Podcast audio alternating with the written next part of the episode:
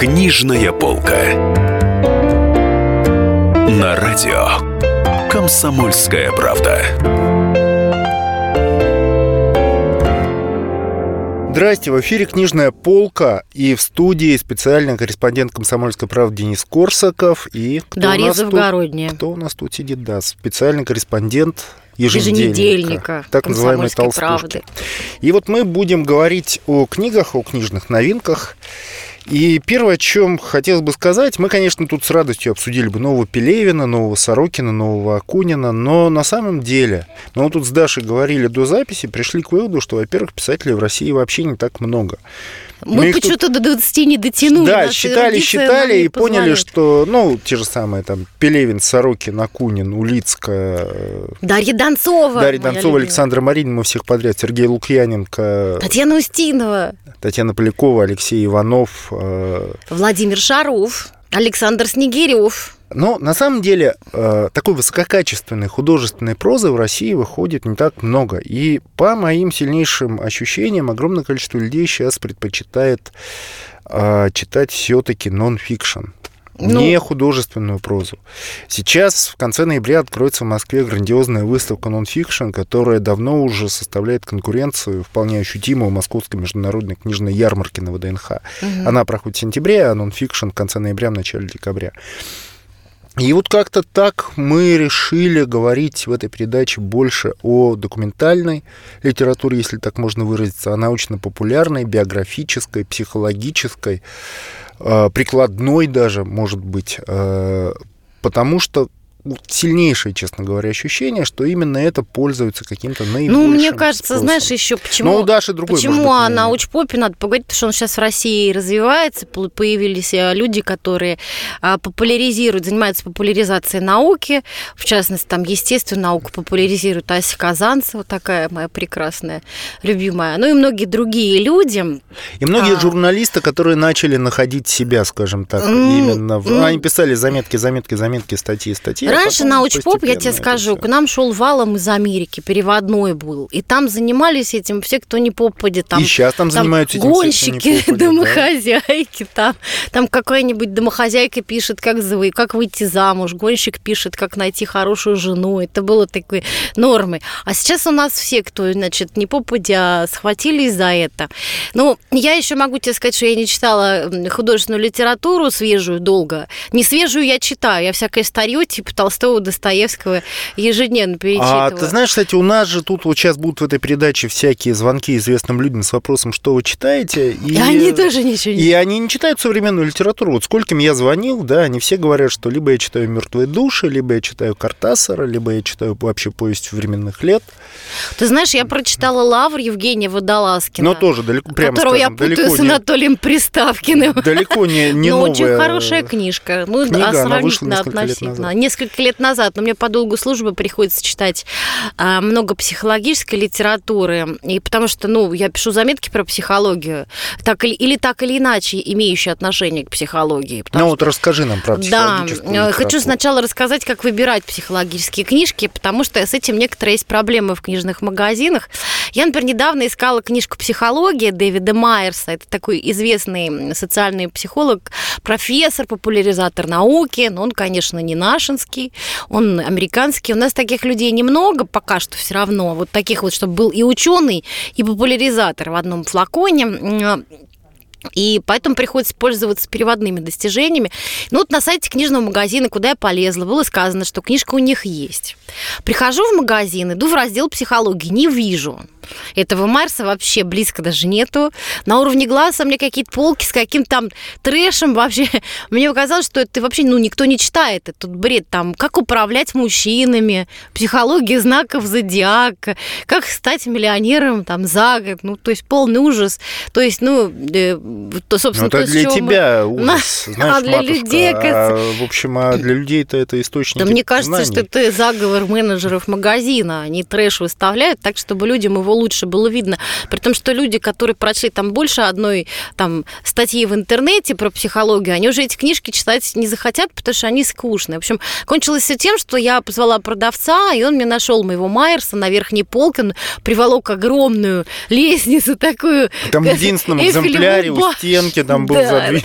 Он нашел мне Майерса, и я, в общем, поняла эту технологию. Надо залезть на сайт, найти интересную книжку. В общем, да, и потом э, попросить продавца, чтобы он вам ее все-таки нашел. А, ну, в общем, конечно, по поводу психологической литературы у читателя вообще может создаться впечатление, что, что это психологи такие вообще придурки, которые верят в гороскопы и дают э, только дурацкие советы, как разбогатеть, выйти замуж. У них весь круг интересов крутится вокруг там Эроса и богатство. Танатос. Танатос это для них слишком, это слишком для них умно. Но вот в этом потоке выделяются иногда очень какие-то любопытные такие симпатичные книжки, допустим, ну популярная популярная, да, литература, но все равно почитать интересно и в руках подержать приятно. Доктор Курпатов, перевод женского на мужской и обратно, я обнаружила недавно вот э, в книжных магазинах. Вот это, кто не помнит, первый телевизионный психотерапевт, он первым заявил, что психология может, в общем, ну, помогать людям, и, наверное, не самая глупая наука. Вот. Но, несмотря на название, перевод на, с женского на мужское и обратно, книжка чисто для женщин. На самом деле ее надо было назвать перевод э, с мужского на женский. Потому что, по сути, там рассказывается, ну, что мужчины от нас, женщин, собственно, хотят, какие они видят, какую они видят идеальную там себе невесту, подругу. А, и там с автором у Курпатова выступила журналистка Шейки Абдулаева. Она очень живая, не боится рассказывать о своем женском опыте, который придает книге повествовательности. Потому что все-таки людям интереснее повествование читать, а не какое-то там описание или размышление. Ну, приведи какие-то примеры вот перевод, перевода с мужского на женский или с женского на мужской. А, из, из Курпатова? Из Курпатова, конечно. Ну, там это, наверное, все-таки название метафорично. А, ну, общий смысл книжки сводится с тем, что э, к тому, что мужчине, в общем, нужны не какие-то э, женственные женщины особенные, которые обитают где-то на цветках в каких-то лугах, а нужна индивидуальность со своим собственным набором признаков, и какому мужчине ты понравишься, в общем, тут тебя и выберет, и не надо ничего из себя корчить. Женственность у тебя внутри, а не у бабок у подъезда, которые обсуждают твою жизнь и твой моральный облик. И не в паспорте. Ну, эти бабки-то, который... они, в общем-то, не у подъезда давно, они в Фейсбуке. Если ну, ты я, там да. как-то высказываешься, ну, бабки там в Фейсбуке. Подъезд, там. это, в общем, это... Ну, я имею в виду... Какое сравнение Да, да, ну, это метафорично, да, я, это метафора. Вот я хотела написать, в общем, пять признаков идеальной жены, заметку про эту книжку, но потом заставила эту затею, поняла, что, в общем, ну... Истина... Поняла, что проще здесь прочесть ну, да. эти пять признаков идеальной. Читай, Нет, Даша. ты знаешь, пять признаков я просто не накопала. Хотя бы три. Мне, мне один понравился, мне один понравился понравился, что для того, чтобы быть уверенной в себе, говорит Крупатов, не обязательно а, а, себе нравится. Не обязательно, чтобы у тебя был идеальный нос, идеальная талия, идеальный рост. То есть можно быть довольно страшненькой девушкой, но уверенной в себе. И тогда все а поклонники образом? будут у твоих ног. Ну, развивая себя. То есть не обращая внимания на свои недостатки, которые какие-то неисправимые. Ну, надо просто их принять, надо понять, что идеальный ты не будешь никогда, особенно если ты там, там, не знаю, никто, не э, Жизель Бюнтхен. И не Анджелина Джоли. А не Анджелина Джоли. И не Ким Кардашьян. Ну вот про Ким Кардашьян мы, кстати, поговорим чуть дальше. С вами Дарья Завгородний, Денис Корсаков, специальный корреспондент «Комсомольской правды». Мы говорим о книгах в рубрике «Книжная полка».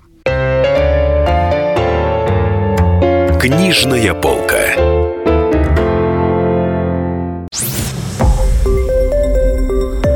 Радио «Комсомольская правда». Более сотни городов вещания – и многомиллионная аудитория. Хабаровск 88 и 3 FM. Эм. Тюмень 99 и 6 FM. Кемерово 89 и 8 FM. Эм. Москва 97 и 2 FM. Эм. Слушаем всей страной. Книжная полка. На радио Комсомольская правда. Снова здрасте, с вами «Книжная полка» и Денис Курсков, Дарья Завгородняя, специальные корреспонденты «Комсомольской правды», соответственно, отделов культуры и еженедельника. Вот.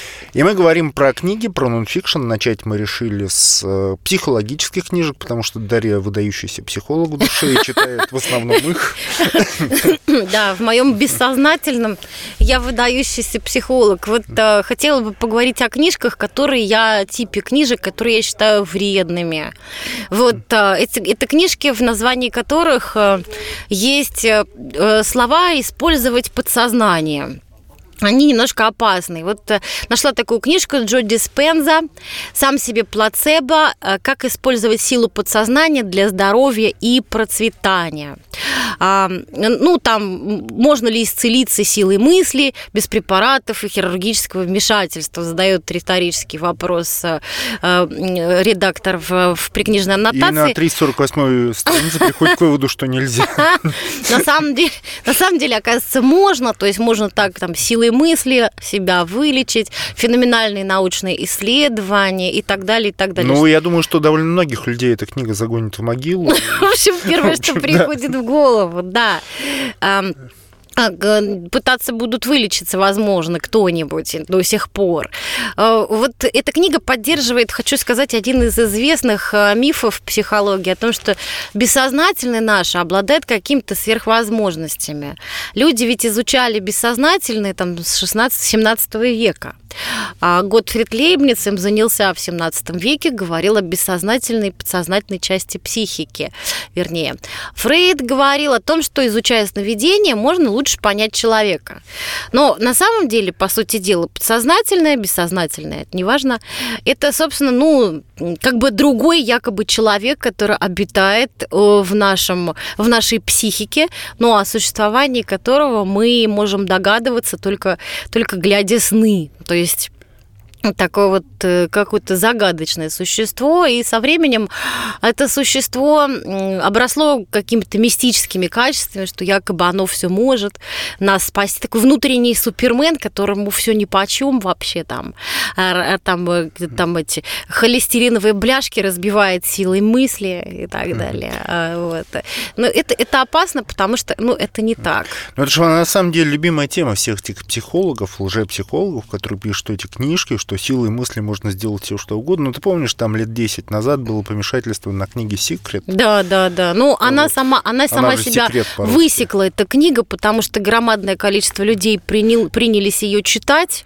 А, а смысл этой книги, не я, я напомню, да. да, для наших маленьких совсем слушателей, которые еще не жили 10 лет назад, может быть, не, не читали эти книги, что смысл этой книги вот что ты себе представишь, э, то и как бы и осуществится. Да, представишь миллион баксов. Да, вот миллион баксов. Будешь там думать о миллионе баксов, у тебя будет миллион баксов. Подумаешь о большом теннисе, будет большой да, теннис. Женщина хочет там стать женой миллионера и жить там где-нибудь за границей в хорошем доме. Да, вот, да, значит, да. она должна представлять себе иностранца богача и этот дом, и она обязательно выйдет замуж, что продемонстрировала, кстати, одна наша знакомая, которая потом, правда, стала православной, от этой книжки отреклась. Да. Но сейчас она живет живет в Италии. Ну, правильно, правильно, потому что когда, э, когда человек пыжится несчастный, уже вскипел мозгами, и у него все никак нет миллионов, хотя он следует всем инструкциям по книжке.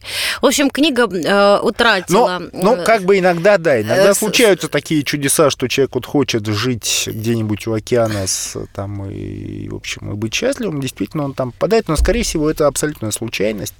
И так же, как люди, которые накручивают ну, ты себя понимаешь, ты понимаешь, знаешь, мы иногда за а, вот наконец-то установленную связь с подсознанием принимаем э, там эффект прайминга, то есть искаженное восприятие действительности предварительными какими-то установками или какими-то предварительными впечатлениями подготовлены.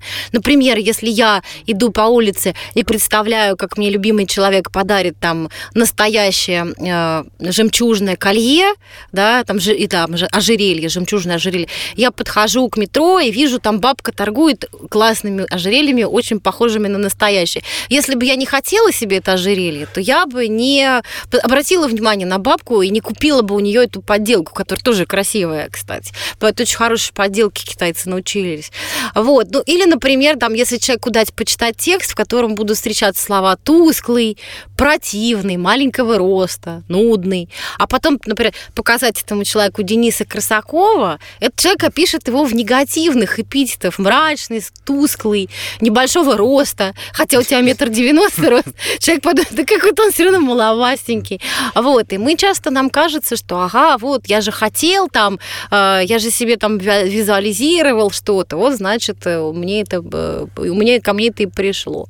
На самом деле, просто мы начинаем ну, обращать внимание на какие-то вещи, которые Да, поэтому читайте хотим. Курпатова, если уж читать какие-то психологические если читать, книжки. Если да. это читать содержимое средних полок, так сказать, книжного магазина. Именно в рубрике, в разделе психология, да, да то надо уметь как-то отметать весь этот трэш, который обещает все и сразу. А зачем вот, научпоп? Вот, да, если книжка обещает психологическое все и сразу, вот там за 10 минут в день там э, стать миллионером с помощью подсознания, их надо просто как-то, ну, ну или понимаешь, или просто читать их, ну, из любопытства. Например, а как... из поп-психолога психологов я, например, очень люблю постюнгианцев. Вот э, там, э, там всякие книжки ну, типа «Боги». Э, Джин Шинода Болин такая была в моде очень. очень она и переиздается. Или, или, ну, во всяком случае, я вижу в магазинах. Роберт Алекс Джонсон, по-моему, его зовут.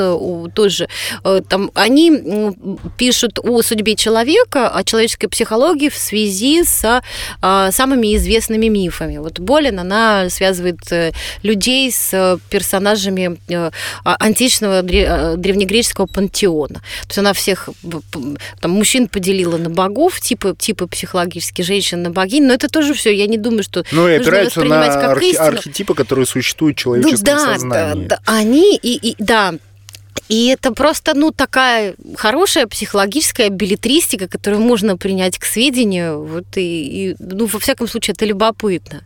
А вот э, там, допустим, как управлять мужчинами, вот эти книжки вообще нельзя читать никогда. То есть а это... какие еще нельзя читать? Ну, как, как заработать миллион, ты справедливо совершенно говоришь. Как вылечиться с помощью... Вот, да, для того, чтобы вообще... Вот научиться зарабатывать миллионы, мне кажется, а, имеет смысл читать биографии знаменитых людей и их какие-то, ну, советы, да, там, по лидерскому поведению. Вот сейчас в издательстве в одном моем любимом а, вышло сразу две книжки про нового президента Америки Дональда Трампа. Представляешь? О, это круто, да. Вот.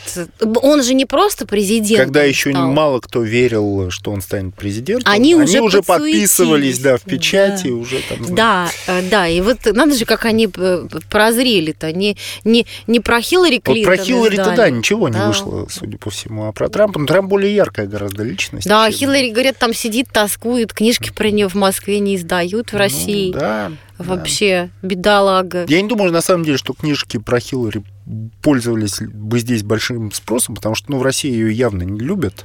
Ну, ты знаешь, вот. мне кажется, в Америке ее тоже не все любят. Ну, не все, как показали, да, результаты выборов. далеко не все. Далеко не ну, все. Так и что Трамп? Он... А, ну вот, ну он же, не, он же вообще интересный человек. Он, оказывается, не просто миллионер, уже теперь еще и 45-й президент Соединенных Штатов Америки с состоянием 4,5 миллиарда долларов. Ну да, так себе состоянница, если наших богатых людей вспомнить, у которых больше. Но тем не менее, а зато он президент понимаете? Вот, э, и да, вот первая книжка называется «Дональд Трамп. Думай как чемпион». Вот я с любопытством прочту эту книжку, я уже начала ее читать, тем более, что лид-записчиком у Трампа выступил такой Роберт Киосаки, то есть так, такой специалист по развитию, там он всякие там какие-то лекции проводит там у себя в Америке. Ну, в общем, можно ему доверять. На лекцию бы я на его не, по, не пошла, а как лид-записчик Трампа, он наверняка человек, э, ну, сведущий, можно ему доверять. Вот. Ну, Трамп дает всякие э, хорошие советы, особенно о том, как относиться к неудачам. Мне вот это в нем нравится, потому что только недавно, буквально там неделю назад, я сдала заметку о том, как изменить свою жизнь, как решиться на новую, на новую жизнь, как совершить какой-то ответственный шаг в своей жизни, там, поменять профессию, мужа, жизнь и так далее. И одним из первых советов, которые дали мне мои спикеры-психологи, состоял в том, что нужно, э, принимая э, решение о переменах, нужно в первую очередь просчитать риски. Нужно подумать о том, как все будет плохо. И вот Трамп очень хорошо рассказывает, как у него бывало в жизни плохо. Оказывается, этот человек не только не просто родился там с золотой ложкой во рту, а на самом деле у него много в жизни было и потерь, терял все и начинал сначала. А, вот, и про это специально вторая книжка «Трамп никогда не сдается». Вот, он детально анализирует там свои неудачи и, и учит, как вот их преодолеть. С вами Дарья Завгородняя, Денис Корсаков, спецкора «Комсомольская правда». Мы говорим о книгах в рубрике «Книжная полка». Скоро мы вам расскажем про биографии Сильвии Берлускони и Ким Кардашьян. Книжная полка.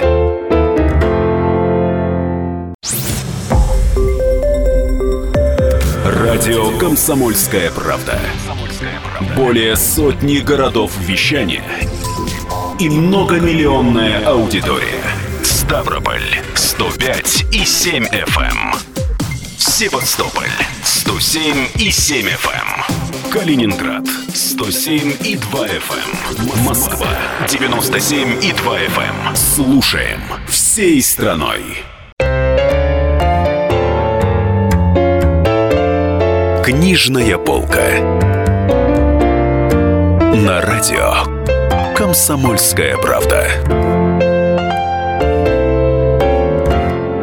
Мы продолжаем передачу «Книжная полка». В студии Дарья Завгородняя и Денис Корсаков, спецкуры «Комсомольская правда». Мы обсуждаем книжные новинки. Мы говорили сейчас сначала про психологические книжки, а теперь э, плавно перешли к биографиям. Вот Дарья рассказала про биографии Дональда Трампа. Две штуки вышло на русском языке. Я думаю, что, естественно, будет перейти к биографии Сильвио Берлускони, которая вышла э, буквально там полтора месяца назад, небольшим тиражом. Называется она «Берлускони. История человека на 20 лет завладевшего Италией». Написал ее Алан Фридман, журналист американский, который так уж получилось, он очень долго жил и работал в Италии достаточно неплохо знает эту страну. И удивительным образом у него как-то сложились э, доверительные отношения с Берлускони, хотя он не общался с ним вот так вот прям близко-близко. Но, тем не менее, когда э, Берлускони э, решил, что пришла пора как бы встретиться с каким-то журналистом и издать свою жизнь в качестве биографии, он принял предложение Фридмана, хотя до того на, на протяжении 15 лет он отвергал категорически все предложения всех журналистов, всех издателей, которые хотели с ним встречаться, записывать интервью, на, на основе этих интервью делать книжку. Вот, он согласился с, э, дать э, серию интервью Фридману, давал он их в течение полутора лет, то есть Фридман там не вылезал э, практически из Италии, общался с Берлускони, в конце концов, он даже пообщался с Владимиром Путиным. Я полагаю, что тот же Берлускони, который близкий друг Путина, он, собственно, и помог как-то организовать эту встречу. Он подробно описывает там, как он шел по Красной площади сначала. Это вот этот шел... Фридман, Это да? Фридман, да, он шел, ага. шел, шел. Вот, и там видно, что Путин на него какое-то гораздо большее впечатление даже произвел, чем Берлускони. Вот, а, и а, Путин ему рассказал массу всяких интересных вещей, Э, очень тепло он э, говорил о Берлускони, которого называет по имени Сильвы, которого считает своим другом. И ну, абсолютно очевидно, что они действительно являются друзьями. И вспомнил даже, как э, однажды он в два или в три часа ночи после каких-то перелетов, там э, он прилетел в Рим, и Берлускони позвал его к себе в резиденцию и угощал э, тельятелли с трюфельным соусом, потому что там как раз в Италии это была осень, начался сезон сбора трюфелей. Угу. Вот, и Путин там, значит, прекрасно провел этот вечер, и абсолютно счастливым там, значит, покинул этот особняк Берлускони. Он в этой книге Фридмана, Фридман приводит это интервью, естественно, огромной выдержки. Путин восхищается итальянской кухней и вот этой пастой, которую им приготовили. Вот, очень человеческий какой-то разговор с Путиным, но, естественно, главный герой — это Берлускони, И он рассказывает все-все-все. Он рассказывает и о своем детстве, которое было на самом деле, ну, в отличие от детства Дональда Трампа, который все-таки родился в семье миллионера. У него изначально как бы отец был очень богатым человеком, и, в принципе, Трамп так-то по жизни он мог ничего не делать, он получил уже какие-то деньги от отца и мог бы на них там спокойно жить. Да, но не, не, удо... не, не удовлетворился. Но он не, не удовлетворился и заработал в итоге гораздо просто бесконечно больше денег, чем папа заработал. Вот, а Сильвио Берлускони, он родился в нищей абсолютно семье, э, вот, в Ломбардии. И детство его пришлось э, очень так точно на Вторую мировую войну. И он был вынужден там, ну, во-первых, там, в принципе, семья была бедная, во-вторых, еще война, он был вынужден реально там доить коров часами. Просто вот, когда ему было лет, по-моему, 12 или 13. Надо же, я вообще и, не и все, знала. Берлускони, да. Берлускони, да, и все, что он за это получал, не деньги, он получал ведро какого-то такого йогурта, такой итальянской простокваши, вот, йогурта подобный. Это был вообще весь ужин всей семьи. И однажды он э, это ведерко опрокинул, и, собственно, семья осталась без, без ужина. О, кошмар. Да, и вот в этой, из этой ситуации вот он постепенно, постепенно, постепенно, значит, стал... Но это же нужно образование было получить какое-то. Нет, он, э, он потом еще, кстати, он еще и пел, он был артистом, э, и он постепенно, значит, карабкался, карабкался, потом пошел соответственно, э, понемножку бизнес. И вот книги очень подробно описаны, я не буду все это Слушайте, мы ничего не знали про Берлускони. Да, мы а? ничего не знали про Берлускони, Вообще. да, и более того, он рассказывает... А между прочим, друг Владимира Владимировича. Ну, как мы mm. уже выяснили, да, да. друг Владимира Владимировича. Надо знать. Угу. Я даже, кстати, не исключаю, что и для Владимира Владимировича какие-то там подробности будут э, Никому, ему неизвестные. Неизвестны, да. Но в частности, например, Берлускони там рассказывает Фридману в этих интервью про, э, свои, э, любов, про свою любовную какую-то жизнь, про первую любовь, и про все его увлечения, и про отношения с 16-летней марокканкой, которую звали Руби, за которую, за которую его потом осудили на 7 лет, но он вышел по амнистии. С ума сойти можно. И он там доказывает, что, в общем, ничего такого вот жуткого-жуткого, чего приписывали ему не было. Вот. Ну, а Хотя, ну, жена все-таки с ним развелась-то, потому что он по женской части ну, слаб. А? Тем не менее, ему сейчас уже много-много лет, ему, ему же 80, мы же праздновали, отмечали его 80-летний юбилей. Ты праздновал юбилей? Ну, я не, не праздновал, но да, я думаю, что кое-кто, а, наверное, праздновал. А он, слушай, а как у него сейчас-то вообще Он дела? радостный, он полон, значит, ну, книжка там, соответственно, она вышла где-то год назад на английском, сейчас она вышла на русском, но вот на тот момент, когда Фридман завершал свое интервью с Берлускони, он был просто полон планов, там, значит, амбиций, вот, и чуть ли не хотел там, наверное, снова вернуться в, в кресло главы Италии. Вот, но учитывая, сколько раз его там переизбирали и сколько раз э, он действительно э, представлял Италию на международной арене, как он ее руководил, ну, чем черт не шутит, может быть, там года через три, там, бабах, он снова куда-нибудь. Да, но у тебя какие-то еще интересные есть биографии. Давай просвещай меня, Денис. Ну да, еще, если мы говорим про эксцентриков, а так подбирается у нас, конечно, эксцентрики здесь. Э, сначала Дональд Трамп, потом Сильвио Берлускони. Тут э, третий персонаж, это, конечно, личность абсолютно эксцентрическая э, по-своему. Это Ким Кардашьян, да, девушка, которая знаменита только тем, что она знаменита. Ну, у нее хорошая больше, фигура. Больше она не сделала ничего. Да, у нее хорошая фигура. Да. Ну, хотя как? У, у нее завидная попа, которую да. она не делала себе силикон. Да, она не делала ну. силикон, она не, не вставляла туда никаких имплантов. Это такая попа, которая дана ей от природы. Вот, и Шон Смит, который написал биографию Ким Кардашьян, собрав там по крупицам все, всю информацию, которая существует в Америке по теме Ким Кардашьян, угу. он рассказывает, э, опять-таки, вот э, всю ее историю, и, ну, например, там все, конечно, понимают, что Кардашьян это армянская фамилия, и мало кто при этом знает, что э, когда в Армении отмечали трагическую годовщину э, геноцида, как, э, турецкого геноцида, угу. когда турки убили огромное количество армян, и что признали, в общем, все страны, кроме, собственно, Турции. Угу. Ким Кардашьян со своим мужем Канье Вестом, она поехала в Армению, будучи такой настоящей армянкой по крови и, и в душе. Вот, и всячески пыталась, используя и свое имя, и свою знаменитость, и свою отчасти, там, прости господи, попу, пыталась привлечь внимание общественности. К... Привезла Канье Веста, который тоже А кто это такой? Это ее муж. А, да, угу. Даша, добро пожаловать в мир современной культуры, музыки и так далее. Один из самых известных людей на планете. Да. Вот, а чем он занимается? Ну, тут, знаешь, хочешь сказать, рисует, там, пишет книжки, да, но я скажу правду, он, он рэпер, он поет, он музыкант. Слушай, ну прости, что я не знаю знаменитого рэпера. Окей, ладно, они поехали ну, в Армению. Ну, в конце концов, мы с тобой старые люди, нам простите. Нам да. можно. Вот, они поехали в Армению, Канье дал там концерт. Э, вот, в ходе концерта он прыгнул там в воды чистейшие воды горного озера прямо в одежде с микрофоном, микрофон сломался.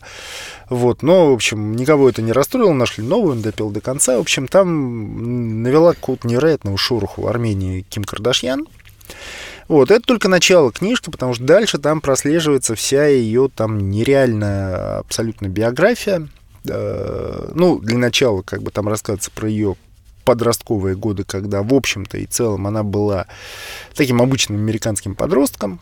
Она довольно долго, как многие девочки-подростки, она была помешана на похудении и в чудовищных совершенно количествах варила себе щи на кухне вместе с подружками. Щи? Да, щи. Ела эти щи. А из чего она ну, это в русском, в русском переводе названо А рецептик-то рецептик? В русском переводе названо щами, но я думаю, что это просто капустный суп некий. Ну, который, ну собственно, И что, рецепта нету? Рецепта вот нету. Ну, она вот что он облажался? Был бы он женщина, он бы дал рецептик. Он бы дал рецепт, но вот он, к сожалению, мужчина. Так что, ну Даша, извини. А, и э, в конце концов она как-то поняла, что, в общем, ее телосложение это в каком-то смысле ее достоинство, и сильно-то худеть-то и не обязательно. Вот. Ну и дальше, дальше, дальше вся ее жизнь, все ее романы, начиная с самого первого романа, который был с племянником Майкла Джексона, не больше, не меньше. Ух ты. Да, она была знакома с Майклом Джексоном, как мы знаем, Майкл Джексон любил детей. Угу. Вот, и с племя... к племянникам своим многочисленным, у него масса там братьев, э, он относился очень тепло, и Ким Кардашьян был его поместье Неверленд. Вот, ну и так далее, и так далее, и так далее. Все ее бойфренды, все ее реалити-шоу. А скажи мне, кто по профессии Ким Кардашьян? Я все хочу Она знаменитость по профессии. Узнать. Это... Она знаменитость, она, ну как, она звезда реалити-шоу, она из э, достаточно известной в Америке семьи. Ее отец э, Она адвокат... как Ольга Бузова. Практически, да, практически. Угу. Она ее отец адвокат, который был адвокатом О'Джей Симпсона, знаменитого спортсмена, которого обвинили в убийстве жены. И абсолютно все были уверены, что его, ну, как угу. бы ему вынесут обвинительный приговор. Во многом благодаря вот Роберту Кардашьяну ему вынесли оправдательный приговор. Угу. Вот, и Кардашьян стал тоже знаменитым э, благодаря этому процессу. А я думал, ты скажешь благодаря своей дочери. Нет, э, а он умер еще до того, как дочка стала суперзвездой, но потом э, у нее появилось реалити-шоу, где она зажигала и была такой вот, стала очень быстро известна на всю Америку пыталась стать актрисой, получила золотую малину как худшая актриса в роли второго плана, но там, значит, понеслось ее романы и Канье Вест, и сейчас самая знаменитая женщина на Земле. Вуаля. Вот с вами рубрика «Книжная полка», Дарья Завгород, Денис Корсаков, а сейчас вы узнаете, какие книги «Свободное время» читает Барри Алибасов. Моим любимым по-прежнему остается писатель Хулио Картасар. И я ему не изменяю уже много лет. Очень часто перечитываю. Вообще я всем рекомендую вам и всем читателям читать его небольшие рассказы о фамах и хронопах. Совершенно чумовые рассказы. Фамы, хронопы и надейки. Из отечественных современных не знаю. Я люблю не современных. Например, обожаю Гоголя. Перечитывал недавно «Мертвые души» просто в захлеб. Из современных, ну, я не знаю. Я, наверное, все-таки не читаю современных. Продолжение через несколько минут. Книжная полка.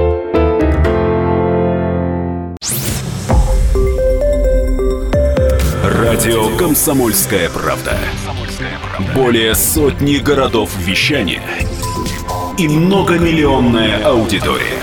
Хабаровск 88 и 3 FM. Челябинск 95 и 3 FM. Барнаул 106 и 8 FM. Москва 97 и 2 FM. Слушаем всей страной.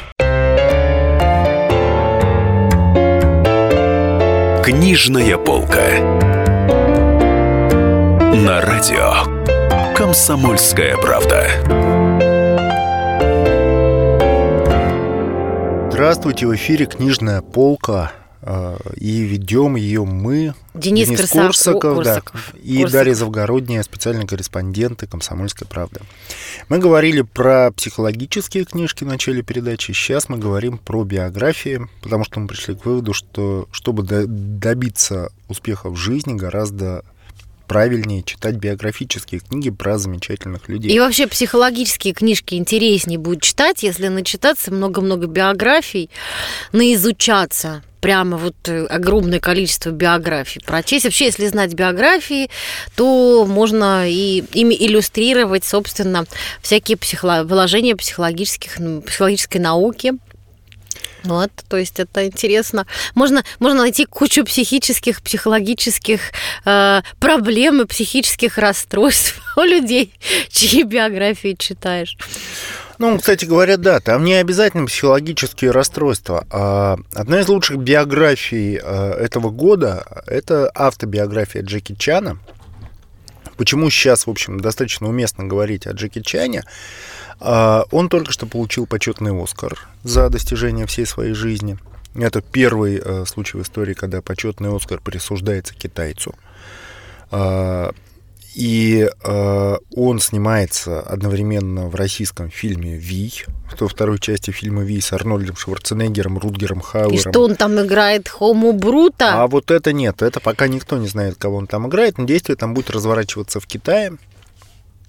И э, каким-то образом это будет э, связано там с драконами, еще с чем-то, еще с чем-то. В общем, это будет какой-то адский замес, который э, делают уже не то что много месяцев, а много лет ведется работа. Ну, как, как минимум там года три-то она точно ведется. э, Слушай, а что такое, как это ты сказал, почетный Оскар? Это а почетный? Оскар это ну вот Оскар за достижение всей карьеры. Его на самом деле с недавних пор его вручают э, имя обладателя становится известно еще где-то в августе, в сентябре, а вручают его в ноябре отдельно от как бы всей Оскаровской церемонии, которая, как известно, происходит последнее воскресенье февраля.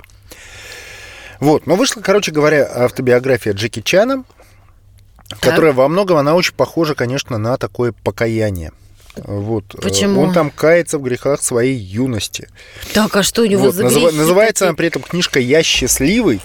Вот. И, ну, судя по всему, он тут там на обложке такой улыбающийся и радостный, но если почитать книжку, он там, значит, такой, таким самобичеванием занимается, что вот, когда я был молод, когда я начал зарабатывать деньги, я там с утра разбивал Порше, а вечером я разбивал Мерседес, я там ни в чем себе не отказывал. Я издевался над продавщицами там, э, в магазинах, потому что кто они такие, они продавщицы, а я известный актер. Вот, и очень-очень-очень подробно он там рассказывает о, о всех своих каких-то там несчастьях и злоключениях, обо всех там неприятностях, которые он доставлял другим. То есть, в общем-то, не часто встретишь э, такую историю, хотя по большому счету, ну, ну вот так вот э, Так, ска- сказать, как- что он кого-то убил, ограбил и так далее, довольно сложно. А женщины? Он бросал женщин в трудном положении и вообще в положении. Ну, была у него там, э, не то, что он бросил женщину в трудном положении, но родилась у него однажды там, в общем, родился ребенок от э, другой женщины, несмотря на брак э, официальный с женой. А, И э, это на да. стороне прижил ребеночка. Ну да, но Джеки как, Чан. как-то вот этот Ага. момент он старается все-таки не особо на нем акцентироваться, но там про свою любовь и так далее он рассказывает. Еще один момент, который очень для Джеки Чана, на самом деле, как все знают, э, ну как это сказать, характерен, это его травма. Он э, снимается в боевиках, снимается в, экшен боевик, в экшене. Все трюки он выполняет сам, mm-hmm. набивает тебе невероятное количество шишек. А, и это все, конечно, чудовищно драматично сказывается на его здоровье. А сколько ему лет-то вообще? Ему за 60 сейчас. Ну, в общем, э, вот я сейчас просто прочитаю, что он говорит в этой книге. Так. Говорят, я успел переломать все свои кости. Это, конечно, неправда. Но я могу с уверенностью сказать, что от волос на голове до ногтей на ноге каждый миллиметр моего тела хоть раз был травмирован. Начиная с фильма «Молодой мастер», я стал добавлять в конце всех своих картин бонусные видео со смешными ляпами.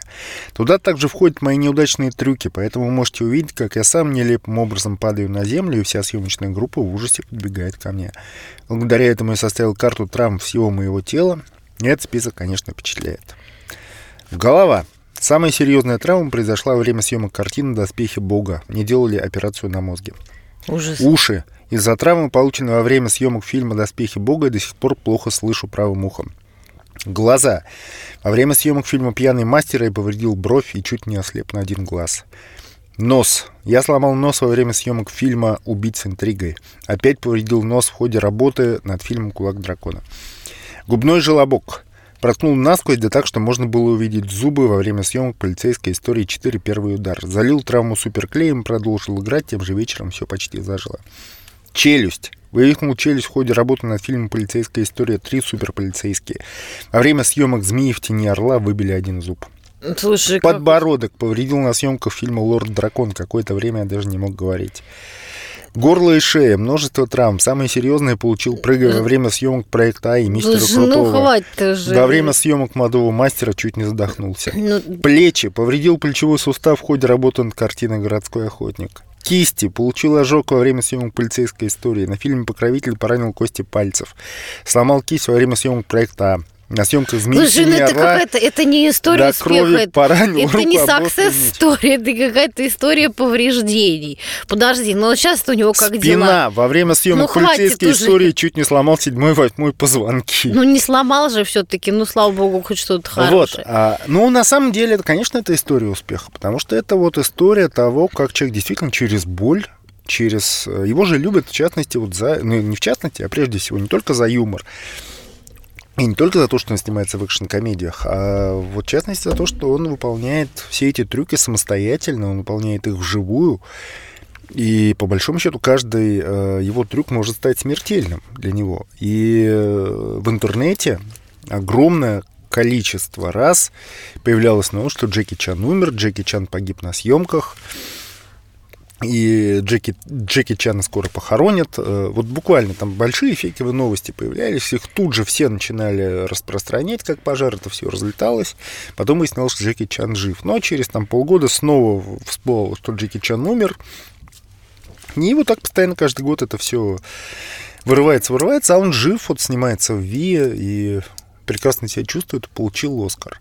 То есть, а почему думают, что он умер-то? Потому что он раз... Ну, это же как, ну, люди любят писать вранье в интернете, ну, как, как, как они не пранкстеры, я не знаю, как назвать, но такие тролли, которые вот любят забрасывать Ну, неверную информацию. Ну, потому что и он получать старенький. большое удовольствие, когда респектабельные издания это все, значит, Ему уже трудно, знаешь, по грузовикам-то прыгать, собственно, такому Не, он, старичку. да, ну так, он еще более-менее, конечно, так как молодости он не прыгает, но старается. Старается вот так. А сколько у него сейчас денег? Не знаешь? Денег у него безумно много, на самом деле. Я не помню точную цифру, но он э, один из самых богатых э, китайских кинематографистов.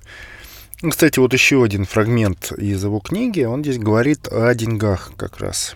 Ну да, может быть, С какой-то... той поры, как у меня появились деньги, и вплоть до сегодняшнего дня, я все время ношу с собой много наличных. Первая причина. После того, как я привык быть бедным, с живыми деньгами, я чувствую себя в безопасности. В Гонконге я всегда поддерживаю баланс 100 тысяч гонконгских долларов в своем кошельке. В Америке 3-4 тысячи американских долларов. А в Пекине 10 тысяч юаней. Мой кошелек влезает только 10 тысяч, так что я так я положил бы и все 100. И вторая причина, я не привык пользоваться кредитными карточками. В прошлом я почти не ходил в школу и не умел подписываться. Когда я впервые с этим столкнулся, сразу испугался. А бывало и так, я ставил подписи, а после проверки мне говорили, что она не подходит. Я не очень-то умел писать, вот получалось каждый раз по-разному. Поэтому я стал расплачиваться только наличными. Если нужно было что-то купить, я сразу доставал свой ворох купюр и начинал демонстративно отчитывать деньги. Когда я стал знаменитым, расплачиваться кредиткой стало легче. Мои сегодняшние карты не подписаны, я не ставил на их обратной стороне подпись. Не поверит и так. Кстати, у меня в кошельке есть одна карта черного цвета без кредитного лимита, и тот, кто ее найдет, сможет купить даже самолет. Все зависит только от того, поверит ли вам во время оплаты, что это я.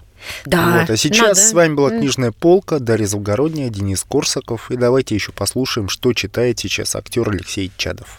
всякие исторические э, факты и современные. Листаю слева направо, все перемешку. Интересно узнавать больше о истории. Ну, прочитал Акунина год назад. История государства российского. Достаточно интересная книга. Я бы не сказал, что я занимаюсь прям изучением. Я сейчас выпендриваться не буду. Так, э, свободное от работы время. Кстати, для поднятия настроения помогает Хармс. И э, я помню, что мы его в детстве в театральной студии, он, он очень был популярен у нас, а мы тогда совершенно не понимали, были маленькими. Очень юмор такой какой-то странный, казалось, немножко нездоровый. А сейчас вот с возрастом, как читаешь, и есть, конечно, такой, э, в хорошем смысле, интертеймент. Книжная полка.